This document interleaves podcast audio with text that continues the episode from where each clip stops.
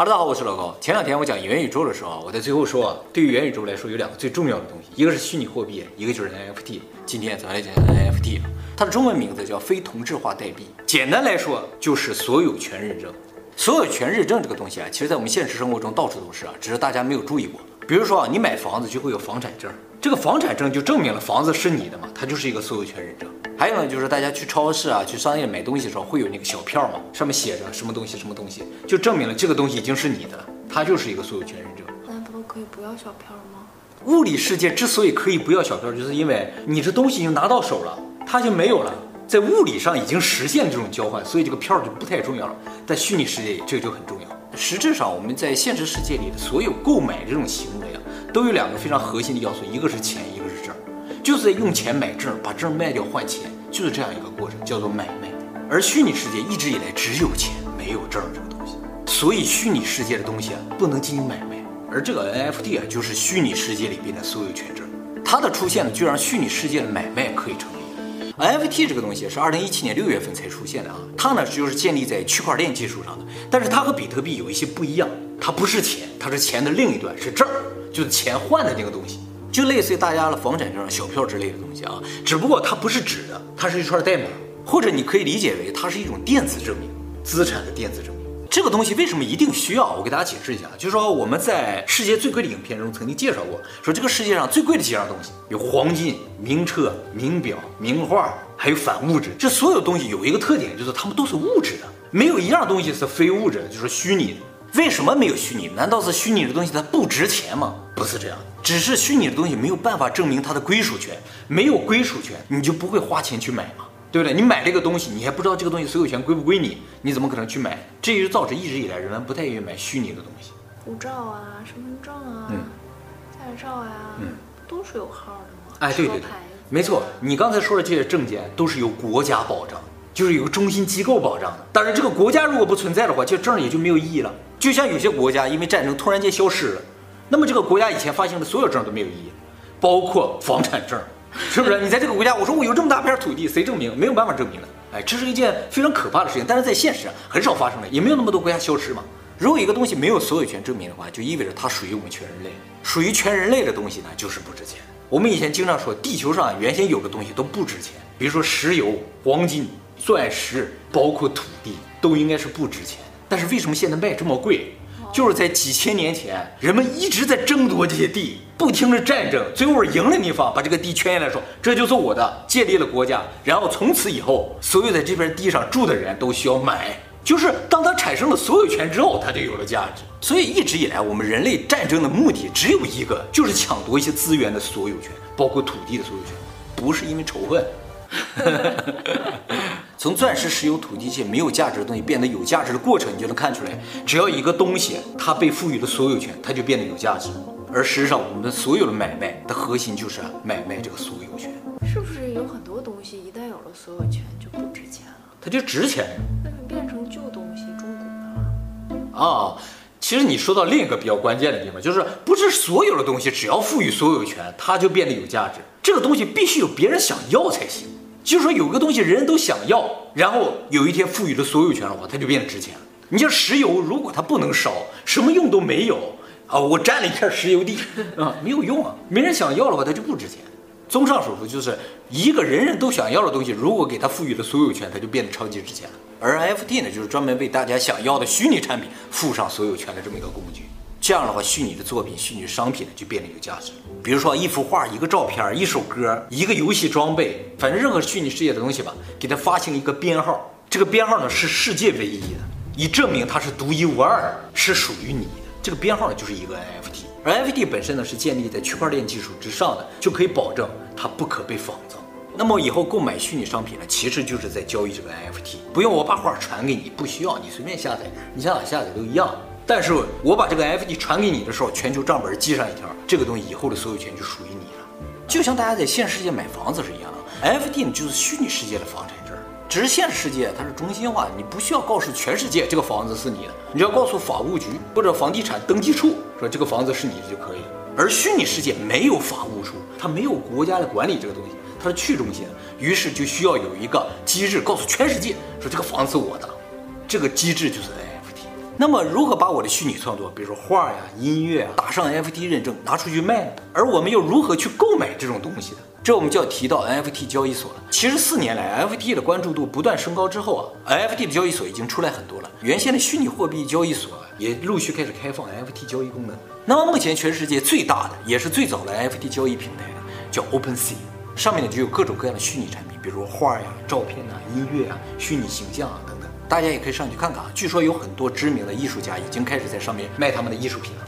音乐怎么卖呀都不可以听了吗？只有一个人可以听。嗯，以后在虚拟世界的话，可能就真的只有你自己能听了。但是现在卖的相当于卖的版权，哦，归属者。归属者，你要想听还是可以听到，你买个磁带或者从哪个地方也可以下载到。但这段音乐属于我？属于谁的？是证明这个事情啊。当然，大家也可以在上面上传自己的虚拟作品。上传之后呢，他就会给你打上一个 NFT 的编号，以证明这个东西是你的。别人买走了之后呢，这个编号就到别人名下。我这个编号不会丢呀？不会。全世界账本都写着这个编号是你的，没人能够篡改得了。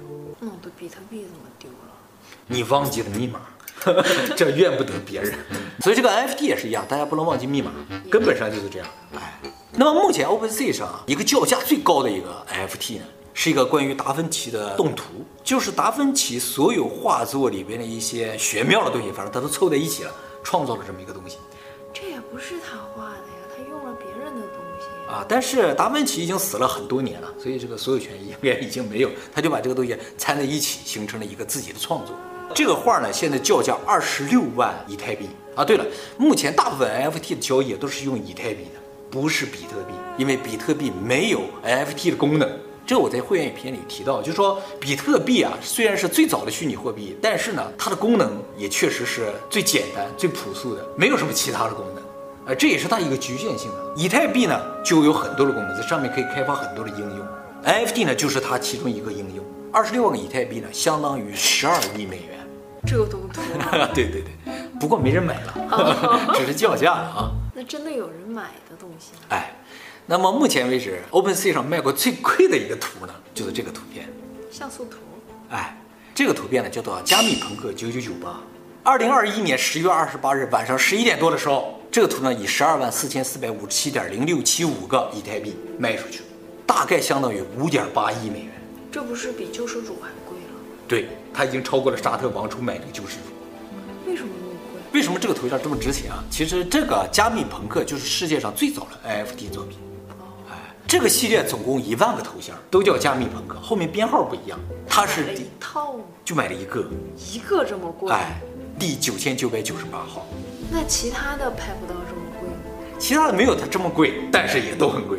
四年前 NFT 刚出来的时候呢，两个加拿大的软件工程师呢就设计了这一万个头像。这些头像看上去都很像，但都不一样。其实不是他们设计的，是他们用 AI 生成的。所有的头像都是朋克风的，叫加密朋最当初卖的时候，大部分都一美元，最贵的也就三十几美元，很快就被一万个人买走了。后来这一万个头像在这四年里面不断的被转卖。就涨到了几十几百万美元，所有的这些转卖价格在网上都可以查到啊。像这个最贵的五点八亿的这个头像，三个月前才以一百一十个比特币买下来，也就是五十二万美元。三个月一转手翻了一千倍，变成了五点八亿美元。真的有人要呀？还真的有人要。我查了一下啊，十亿美元能进入世界前两千六百名，就是你可以跟沙特那王储打招呼了。这个人呢，三个月就可以跟王储打招呼了，差不多了。但是想超过王储很难，毕竟只是王储加一幅画的价钱嘛，是吧？他凭什么卖这么贵还有人买？就是因为它是一个所有权的认证嘛，证明这个东西是你的，而且世界上就这么一个正品是你的。要一万个呢？但长成这样的头型就这一个，就是你的。为什么有人愿意花钱买？就是因为所有这些头像都在涨价。那这一万个都在卖吗？有的人也是不卖的吧？都在卖，但是呢，他们只接受问价，就是说你给他报个价说这些钱你卖不卖？他不卖他就不搭理你，他要卖的话他就卖给你。比如说这个头像四四八九，当初二零一八年十一月份的时候，它的买价才是零点一四个以太坊，但是你现在要买啊，至少一千倍以上他才会卖。这也都是为了赚钱嘛？就是这样。投资嘛。当然，买这些艺术品也不光我们普通老百姓啊，很多大的机构企业也都发现其中的商机啊，开始抢购啊。比如著名的 Visa 就花了十五万美元买了这个七六一零号。大家肯定会想，我给赶紧去买一个是吧？很遗憾，早都没有了。问吗？问价吗对，你只能问价，而且你手里确实得有一百个以上的以太坊才能问价。这个东西现在最少一百个以太坊，你要能在一百个以太坊买着了，你就等于发财了。开出来五点八亿。对对对，肯定卖给你。那个人为什么开出五点八亿？因为他觉得是不是有点给多了？呃，也不是这样，就是说，也有可能你们在卖的时候赔钱，就是说，你比如说你花了十二万个买的，你最后以十万个卖出去了，感觉是赔钱，但是以太坊一直在涨，也有可能不赔反赚。就比如说这个三四六八号。最后交易呢，是以二百个以太坊售出了九十四万美元，但他买的时候是二百五十个以太坊买的，但买的时候只有八十一万美元，没赚太多，但也只有三个月就赚了十万美元，还是赔钱卖的，还赚了。对了，这个 NFT 啊，还有一个特别好的功能，就说一个商品的 NFT，它所有的交易履历啊都会留在网上，永远可以追查。所以一个艺术品的最初的作者，他可以设定一个版税。比如说交易额的百分之十，以后这个商品不管怎么卖，不管经过多少次交易，每笔交易里边的百分之十都会回到创作者手中。比如说五点八亿，几笔交易，原创作者就能获得五千八百万美元。这和以往的艺术品交易就完全不一样了。毕加索那么多画拍出那么高的价钱，毕加索一分钱没拿着。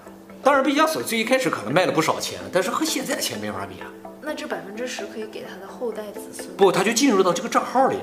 这个账号的所有者就永远获得这百分之十的版税，就可以继承。继承哦，所以以前的艺术家也特别在意第一笔这个钱卖出去多少钱，必须卖个好价钱，不然以后不管怎么升值跟你都没关系了。所以吧，现在最推 NFT 的都是些艺术家，也有很多艺术家已经决定不再把自己的作品呢放到拍卖会了。拍卖会也需要花很多人力物力的，需要这个鉴定师来鉴定的，这个鉴定师也要抽很多的成的。像《天能》里边的女主角就是艺术品的鉴定师嘛。超级有钱的，那以后鉴定师可能就要失业了，不需要鉴定，一个 NFT 就能保证它永远是正品，这个交易成本呢就会大大降低啊。那么除了音乐、图片、艺术品之外，NFT 现在还有一个非常重要的领域呢，就是元宇宙。现在元宇宙还没建成了，但是呢，基于元宇宙的游戏已经不少。比如说有一个非常有名的游戏啊，叫 The Sandbox。它呢就像我的世界一样，它就建立了一个世界，全球的玩家都可以到这个世界里来生活啊，来创造，来干各种各样的事情。这个世界里边的土地就是有限，目前已经有不少的大企业、有钱人开始在里边圈地了。他们又想故技重施。没错。当然了，这个他们现在说啊，他们圈地并不是为了把这个地卖给我们，他们想用这个地干什么？在上面打广告啊，就签了地的照，你就在上面立广告牌。就是在虚拟世界里已经给自己留了个广告位，你只要登到这个游戏就能看到它这个广告牌嘛。还有一些音乐家买了里边的地，准备在里边呢建音乐场，然后呢吸引粉丝来听这个虚拟世界的音乐会。比如说你现实世界到某一个国家去听你喜欢歌手的音乐会的话，很困难嘛，有时间地理上的限制。但在虚拟世界随时都可以去。那线上音乐会啊？啊不一样，它更有临场感，你就真的坐在那个地方看到它。然后体验当时的气氛，这我们在元宇宙不说了吗？就是你在线的会议和那种虚拟世界的会议感觉是不一样的，没有这个氛围，它这个就可以完全模拟现实的音乐会了。说白了还是全地。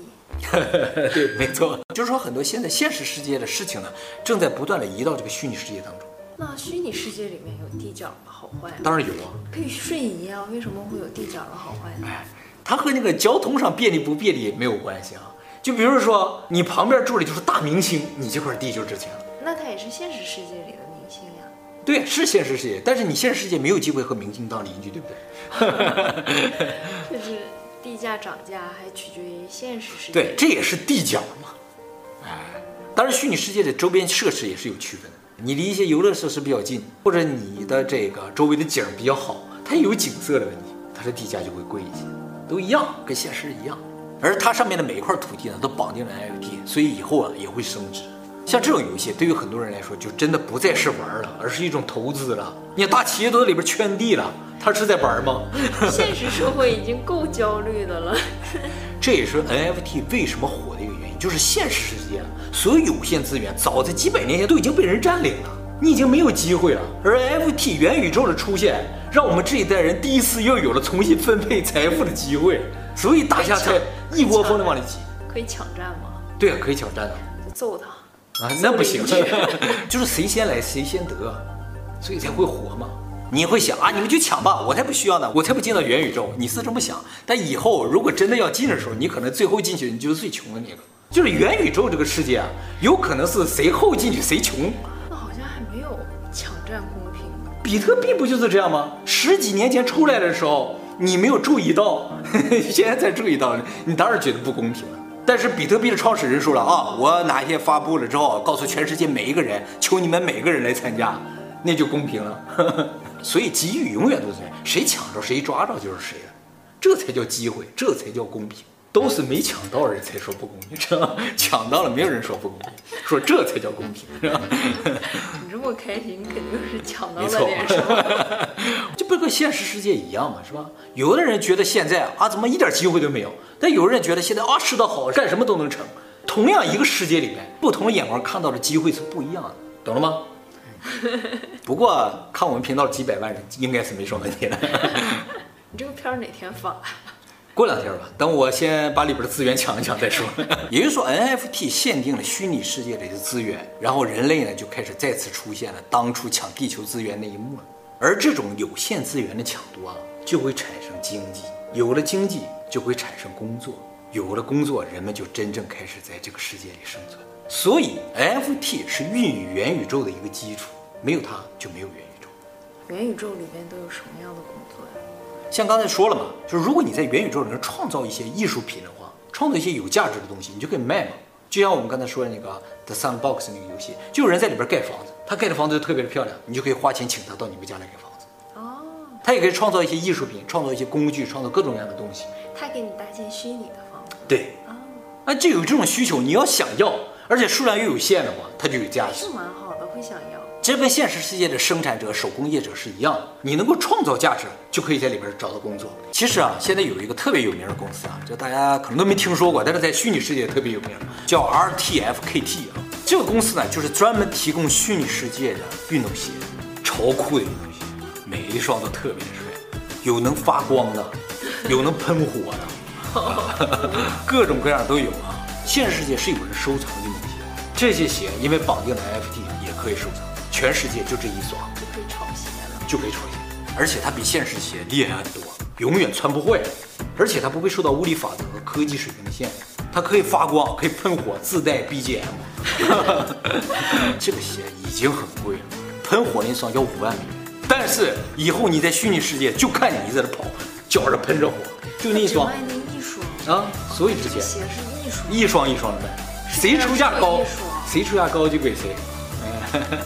它不是一出出很多双，就像刚才那个头像一样，每个都不一样。所以你如果有才能能够制造这样的鞋的话，就可以在里边有一份很好的工作，可以创业了。这鞋感觉穿起来有点卡脚。不会的，你想要多大的号，它就自动缩放的，都很舒适，这都很舒适，相当厉害了。现在已经有很多知名品牌进入这个虚拟世界，比如说大家熟知的 LV 啊、古驰啊、巴宝莉啊。他们呢都已经在虚拟世界里开始圈地之后呢，在里边卖自己的虚拟产品，什么衣服啊、鞋啊、家具什么都有。当然，如果你没有这种才能，就是创造才能也没关系，你可以在里边倒买倒卖嘛，对不对？低价买高价卖啊。像刚才那个头像，全都是倒买倒卖，卖到现在这个价钱。你可以在虚拟世界里成为商人，照样可以赚大钱的啊。所以，类似现实世界的赚钱的机会啊，在虚拟世界都是有的。而且，虚拟世界才刚刚出现，获得高收入的机会还是很大的。没有现实世界这么内卷了，所以早了解是非常重要的。不是说你一定要早投入，但早了解是必要。好像我们刚才介绍这个 The Sandbox 这种游戏，就已经有人在里面开始赚钱了嘛。这种游戏都被叫做叫 P to E 游戏，Play to Earn，边玩边赚钱的游戏。以前我们打游戏都是花钱的，以后打游戏都是赚钱的。那不会更沉迷于游戏吗？没错，游戏就变成工作了。对有些人来说是这样。那我这个鞋以后可以传到元宇宙里面去吗？对，可以在元宇宙里啊。他俩不是一个公司的呀。啊，你说能不能在各个游戏里边传的？嗯，哎，他这个是为元宇宙设计的啊。像游戏里边现在那个土地，比如说你在这个游戏买了土地，那以后元宇宙建成了，跟这个游戏没有关系的怎么办？是吧？其实元宇宙的创造者已经开始考虑这个问题，就是说现在创造的这些游戏里边的一些有限的资源，等以后元宇宙建成了，它怎么融合到里面去？很有可能是什么？就是说，现在这游戏会成为以后整个元宇宙里边的一些主题公园。那如果出现另外一个元宇宙怎么办？这是 Facebook 的，那那个是其他的。但那个元宇宙也一定会融合这个游戏，它不融合这个游戏，它就无法把这游戏里的客户拉到它的宇宙里来啊，只有一些小部分客户的游戏怎么办？那就不行，就自然而然会被淘汰。还是不行。所以它这个投资并不是说稳赚的。那 NFT 在现实世界里也可以用。其实现在 NFT 主要就用在现实世界，那虚拟世界还没建成嘛。根本上 NFT 它就是一个证儿，电子证嘛，所以只要用到证的地方都能用到它。比如说门票、身份证、学历证明、房产证，那都可以。如说我把这个证卖给你，嗯嗯比如说我给了你一个假的东西，这怎么办？没关系，但是网上一查就能查到，二维码一扫，就我这是真的，你那就不是真的了。就也可以我给你一个假的，是吗？可以给不给我什么不重要，重要的是证明这个门票是我的，这个证是我的。后会有点混乱啊，像名画什么的，可能在中途它就已经是假的了。虽然你是所有权，可是你都没有见过那幅真画。嗯，对，没有关系，就像沙特王手手里那个是不是真的你不知道一样。我可以请一百位鉴定师去看一 看。如果你只有个证，可是有一幅一眼假的画。啊，其实这也是 NFT 在现实世界可能会遇到的问题。说到这呢，我们就说一下 NFT 存在的问题。NFT 目前最大的问题呢，就是缺少法律支持。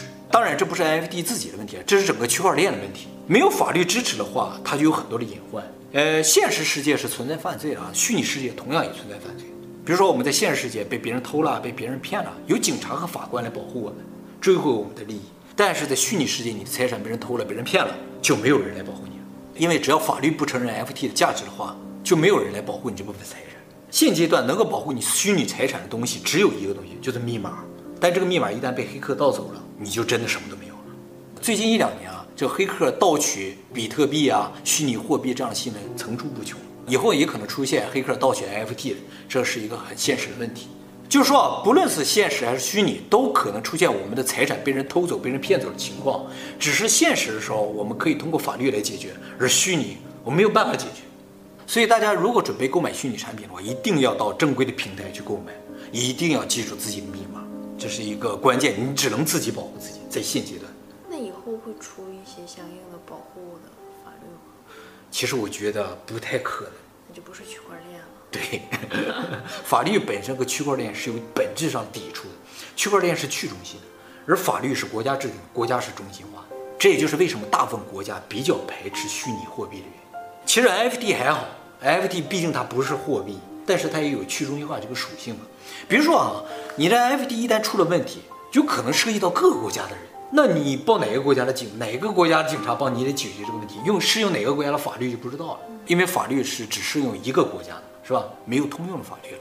所以想用法律来解决虚拟资产的问题，真的是很困难。其实如果只是不能保护，还是小事情。最怕什么？他认定他违法。比如说，国家如果认定区块链技术如果不加以管制的话，就会对国家安全、社会稳定、经济稳定造成威胁的话，那这问题就大。现在它是违法的吗？现在大部分国家对于虚拟货币的，它不是虚拟货币，它不是虚拟货币，但是对他们这些区块链上的东西还是相当谨慎的，也不知道该怎么处理。就是我们国家制定个法律针对区块链，但区块链是面向全世界的，我这个管辖力度究竟有多大？能不能管得着？这是问题。我只能管人，我管不了区块链上的东西。不过我觉得，随着元宇宙的建设，这个问题有可能解决。怎么个形式解决呢？就是虚拟世界的东西，比如说虚拟货币、NFT，都被封印到元宇宙里面，就是这个东西只能在元宇宙里用，不能在现实社会里面用，那就没有问题。把它来分离开就没有问题。就是我们不光要在现实社会里边上班赚钱，嗯，在虚拟世界里边还要上班赚钱。没错，你这钱分开的嘛，是吧？所以下班回家还要上班。所以大家不是有了两个享受的世界，是有了两个工作。就是这些资本家觉得赚一半钱不够，再开一个宇宙来剥削。所以现在对于区块链技术上的这些东西，比如说虚拟货币也好，FT 也好，看法是非常两极化的。哎，有人就觉得这是企业家圈钱的一种工具，有人就觉得这是一个翻身的机会，就是因为他没有管辖嘛。就是说咱不管的地方，往往就是又危险又有机遇嘛。嗯，要不然就是现实社会和虚拟世界里面工作选一个。其实这个工作是可以分开的，就是跟肉体相关的工作都在现实世界，跟肉体没有关系的工作全部移到虚拟世界就可以了。不是经济这种东西就可以移到虚拟世界，做饭呐、按摩呀、医生啊，或者反正只要是跟肉体相关的事情都在现实世界里。分开是可能的，没有问题，也不会相互打架。但是这个钱如果无法流通的话，以后感觉好像现实社会里面的这种，嗯，就是又回到天桥底下说书的感觉。像我视频没有趣，一定要面对面的说。对对对对对，到天桥底下来听才有趣。对对对，看视频和听老高当面讲肯定是不一样的。你比他们要爽够两倍以上。我刚才想说五倍，其实没那么多，两倍以上。